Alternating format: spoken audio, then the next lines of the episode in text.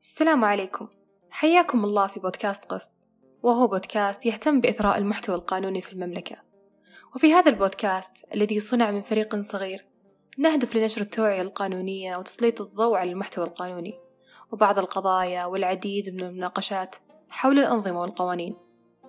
وفي هذه الحلقة الافتتاحية راح نتكلم عن ما قبل القانون والقانون والأخلاق ونطرح بعض التساؤلات اللي يمكن قد مرت عليكم. منها ما قد تخيلت يوم الحياة قبل القانون؟ طيب الأخلاق لوحدها ما تكفينا؟ وإيش علاقتهم ببعض؟ في هذه الحلقة نحن قسط نناقش هذه التساؤلات ونحاول الإجابة عليها. بداية أنهار كيف تتخيلين حياتنا قبل القانون؟ هل فعلا في مجتمعات بدون قانون أو مجرد أخلاق تحكمهم؟ آه، بشكل عام ما نقدر نتخيل في سيناريو كانت فيه الحياة بدون آه، بدون قانون. أيا كان شكل إصدار القانون. خلك من مفهوم الدولة بشكلها الحديث وإصدار النظام بشكلها الحالي سواء طبعا كان عن طريق برلمان أو أوامر ملكية أو ما إلى ذلك من أشكال إصدار النظام. حتى في أبسط صورة وشكل لتواجد مجتمعي القانون ينبع آه، خلينا نقول من حاجته لتنظيم وتسيير أمورهم الحياتية. والشي ما يتحقق إلا بوجود شكل من أشكال التنظيم. لأن الإنسان دائما عنده هذا الحس بالعدالة وعنده هاجس بإرسائها وإحقاق الحق. ولأن المجتمع اللي ما يكفل أفراده هذا التصور يعتبر مجتمع متذبذب وفاقد الثقة بينه وبين بعضه الآخر. حتى ممكن أسوأ فاقد الثقة بينه وبين السلطة. ولأن الإنسان دايم عنده هذا الحس بالعدالة وهذا الهاجس بإرسائها وإحقاق الحق ولأن المجتمع اللي ما يكفل أفراده هذا التصور عنها يعتبر مجتمع خلينا نقول متذبذب آه، فاقد الثقة بينه وبين بعضه الآخر حتى يمكن أسوأ يمكن بينه وبين السلطة. بالتالي إعاقة لأي محاولة لخلق أي نوع من أنواع التعاملات. زي إيش يعني؟ العقود. العقود على سبيل المثال. لولا الثقة بالسلطة اللي راح تكفل لي حماية واحترام لهذا العقد راح تتعذر وتنهار فكرة العقد بالكامل. فعلا أي مكان ما يخلو من تنظيم معين. آه عندنا حنا مثال هنا آه مثل القبائل العربية البدوية. أكيد كان عندها تنظيم معين تتبعه. بالضبط. كذا نعرف إنه شيخ القبيلة قديما هو المشرع والقاضي هو اللي يفصل بين المختصمين وفي العقيد. طبعا وما حد يعني ما حد مسموح له يتعدى على سلطات الثاني. وهذا مو بس قانون هذا شكل متقدم من آه من أشكال فصل السلطات. يعني نقدر نقول إن القانون ناتج عن فكرة العدالة آه والمفترض أن القانون يمثل عدالة؟ آه المفترض أنه القانون يكون بهالشكل. بس مو دائما القانون يمثل فكرة العدالة. مع أنه محاولات ربط القانون بالعدالة هي محاولات كثيرة. حثيثة أيضا. خلينا نشوف مجتمع السود بأمريكا أه، على سبيل المثال. مجتمع السود مجتمع السود بأمريكا وضعه معقد نوعا ما. هو مجتمع تعرض لظلم ممنهج أه، من خلال القوانين اللي أصدرتها الدولة. القوانين هذه ولدت شعور لدى هذه الجماعة من الأفراد في المجتمع أنه فكرة العدالة انتهكت وأنه الحق ما عاد محمي. آه، فهالشي سبب انشراخ كبير بينهم وبين السلطة وشفنا هالشي بحركة Black Lives Matter في انعدام كبير بالثقة بين المواطنين وبين السلطة اللي يفترض إنها هي توفر لهم هذه الحماية القانونية وتعتبر الحامي لهذه الفكرة طيب إيش فكرة العدالة؟ يعني متى أقدر أقول عن هذا الشيء أو هذا التصرف مثلا عادل أو هذا الشيء ظالم؟ آه نقدر نقول أن المجتمعات اختلفت بتعريفاتها لهذه الفكرة؟ آه في مجتمعات استلهمت آه واستقت أفكارها العدلية من شرائعها الدينية وفي مجتمعات أخذت هذه الفكرة من القيم والأخلاق العليا عند هذا المجتمع فأخذ فكرة العدالة من هذه الأخلاقيات. وأيضا الفلاسفة تكلموا كثير عن هذا الموضوع. وأرسطو عنده مقولة شهيرة جدا اللي هي العدالة هي القوة آه نيتشه يتكلم عن الموضوع فلاسفة كثير تكلموا عن الموضوع وكثرت تعريفاتهم عن العدالة وكثرت مدارسهم عن فلسفة العدالة. طيب إحنا إذا قلنا أن العدالة هي المحرك لوجود القانون ما تشوفين أن هذا الشيء نسبي ويختلف من مكان لمكان؟ بل حتى من وقت لوقت. يعني ما هو أخلاق اليوم قد لا يكون أخلاقي بزمن الأزمان. أكيد. فكرة الأخلاق والقانون هم فكرتين مرتبطين ببعض. ما ما نقدر نقول إنهم شيء متصلين أو ما لهم علاقة في بعض لا هم فكرتين مرتبطين ببعض بشكل كبير برضو. آه لكن قبل ما نحاول نجاوب على هذا التساؤل لازم نعرف قبل إيش هي الأخلاق. أو لازم آه نفهم قبل إيش الفرق بين الأخلاق وإيش الفرق بين القانون. فالفرق آه، خلينا نقول الجوهري هو إنه القاعدة الأخلاقية يترتب على مخالفتها جزاء معنوي. اللي هو استنكار المجتمع استهجان لهذا التصرف واللي فاعل أيضا. هنا نجي لنقطة مهمة اللي هي إيش مصدر هذه الأخلاق؟ تكلمنا قبل أنه فكرة العدالة ومصدرها مستقى من روح المجتمع وأخلاقه. طيب أنهار إيش مصدر هذه الأخلاق بالضبط يعني؟ التركيبة الأخلاقية هي عبارة عن مزيج معقد من عوامل مختلفة. عوامل دينية اقتصادية سياسية. خلفية تاريخية قانونية. العوامل هذه تنتج لك مجتمع فريد في تعريف الأخلاق. آه، فتلقى كل مجتمع يكاد يكون متفق على جملة من الأخلاق. يعني متفق أنه الصدق الأمانة الكرم تقريبا كل المجتمعات متفقة على أن هذه الأخلاق أخلاق رفيعة. الآن زي ما قلنا قبل أو زي ما تكلمنا عن فضيلة العدالة وعن تصورها ومفهومها عن هذه الفضيلة تختلف المجتمعات في تعريفاتها.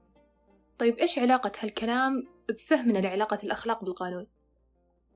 آه أنا بآخذ مثال بحاول أسقط عليه فكرتي وأتمنى توضح. آه اللي هي العلاقة بين تعريفنا لخلق معين وعلاقة هذا الخلق بالقانون. خلنا نشوف الشرف كفضيلة. والتحولات اللي مرت على هذا المفهوم الأخلاقي. آه الشرف في المجتمع العربي يعني جزء منه ما راح أقول كل أو كل التعريف ما أقول كله هو مرتبط بالمرأة ونساء العائلة وإن أي مساس؟ بالمرأة هو مساس بشرف الأسرة. والمفهوم طبعا مع مفاهيم ثقافية معقدة زي ما قلت قبل آه، أنتج لنا ما يسمى بجرائم الشرف.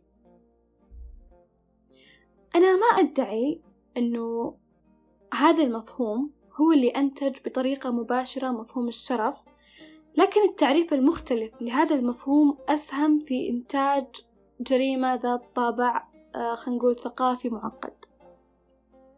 طيب نجي للسؤال الأهم هنا. إيش دور القانون في تطبيعه أو في أنه ساهم في انتشار هذا النوع من الجرائم؟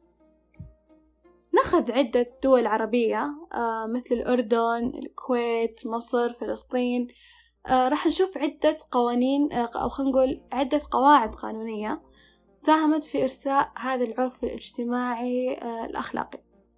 ومع أن الدعوة ما لها أي أساس ديني إلا أنها قواعد اجتماعية تشربت في روح الجماعة إلى أن تولد إحساس بأخلاقية الفعل تبرير أخلاقيا. فعلا آه، حتى الجاني آه، لما يقوم بهذه الجريمة بناء على المجتمع قد يكون بطل أو مجرم على حسب نظرة المجتمع والتكوين الأخلاقي لهذا المجتمع. صحيح. خلنا نشوف آه قانون العقوبات الأردني. إيش يقول؟ قانون العقوبات الأردني يقول إنه الجاني يقدر يستفيد من العذر المخفف في حال أقدم على جريمة بثورة غضب شديدة بناء على هذه المادة ما تتجاوز مدة العقوبة ثلاثة سنوات ولا تقل عن سنة واحدة. وأيضا يجيز القانون نفسه لأهل الضحية إسقاط الحق الشخصي أي حقهم فإنهم يقتصان لابنتهم أو أختهم يعني يخف يعني يخفض الحكم المخفف بالأساس إلى النصف. فنقدر بكل وضوح هنا في المادتين هذولي آه نشوف إنه المادتين تسامحت تساهلت مع الجاني في هذه الجرائم. فهنا كان القانون خلينا نقول يعطي الجاني آه مبرر أخلاقي يعطيه تصريح تعاطف يخليه أقل إجرام. وبكذا يتولد شعور لدى الجماعة بأنه هذا الفعل لا بأس به أخلاقيا. وطبعا زي ما قلنا قبل لما تكون القاعدتين القانونيتين مستمدة أساسا من مو القاعدتين دول نفسهم أو خلينا نقول لما يكون القانون نفسه مستمد أساسا من روح الجماعة الأخلاقي هالشي راح يعطي القانون قبول من المجتمع. فتصير خلينا نقول آه زي حلقة دائرية مكملة لبعضها البعض القانون يأثر في الأخلاق فالأخلاق تأثر بالقانون وهكذا. فعلا آه، حتى القانون اللي ما يأثر ولا يتأثر بأخلاق المجتمع آه، هو نقدر نقول بالنهاية بيصير حالا أم آجلا قانون شاذ ومنبوذ من الجماعة نفسهم. فعلا. وبس كذا. راح يغلب تساهل السلطة في تطبيقه. وهذه نقطة جدا مهمة. لأنه بالنهاية ممثلي السلطة هم جزء من المجتمع. يعني الشرطي بالنهاية اللي هو رجل ضبط هو بالنهاية أب وزوج وابن يعني فرد من المجتمع. وشيء إضافي مهم اللي هو الاستهجان الأخلاقي. الاستهجان الأخلاقي لما يغيب في هذه الحالة اللي طبعا بالعادة الاستهجان الأخلاقي بحد ذاته راح يكون رادع إضافي. فالناس ممكن تهاب من العقاب الاجتماعي اللي هو الاستهجان والنبذ. أكثر أحيانا من خوفها من العقاب الناتج عن خرق القاعدة القانونية. إيش يكون ممكن يكون غرامة. من خلال كلامك تقولين إن العوامل الدينية التاريخية الاقتصادية إلى آخره هي اللي تشكل لنا الصبغة الأخلاقية للمجتمع وبالتالي تأثر بشكل كبير على القوانين. بس ما تشوفين الحين صار في مجتمع دولي وعقوبات دولية واستهجان حتى على الأنظمة اللي ما توافق قيم المجتمع الدولي.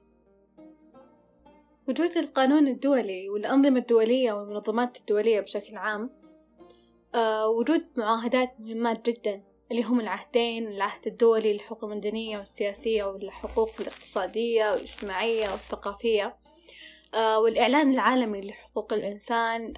هذه المعاهدات أرست شكل من أشكال عولمة الأخلاق. واعتبرتها معيار مشترك لكافة الأمم والشعوب. فالآن هنا نلاحظ أن المجتمعات ما عادت لها خصوصية أخلاقية مثل الأول. صار في تدخلات دولية للتشريعات الداخلية للدول. آه صار في نوع من الاستهجان الدولي للدولة اللي تخرق هذه المعاهدات أو المواثيق اللي نصت على هذه الأخلاقيات فراح تقابل بالاستهجان الدولي. يمكن ما يوصل لأنه تحرك عليها الجيوش إلا أنه موقف غير محبب للدولة أنها تكون محل استهجان. طبعا لاعتبارات سياسية وغيرها.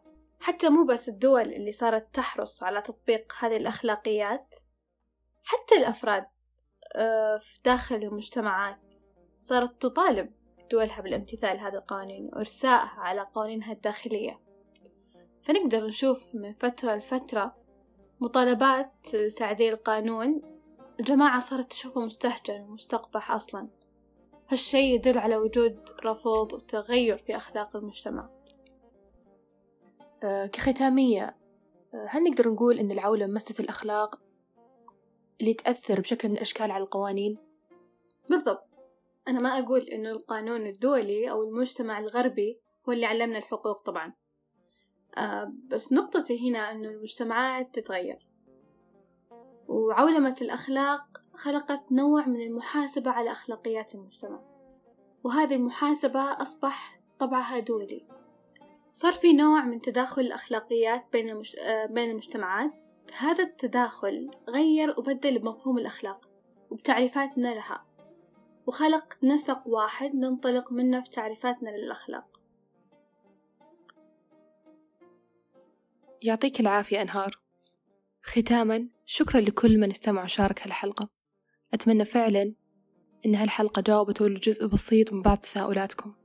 وفي حال وجود أي اقتراحات أو أي تساؤلات حابين نطرحها نستقبلها بإيميلنا.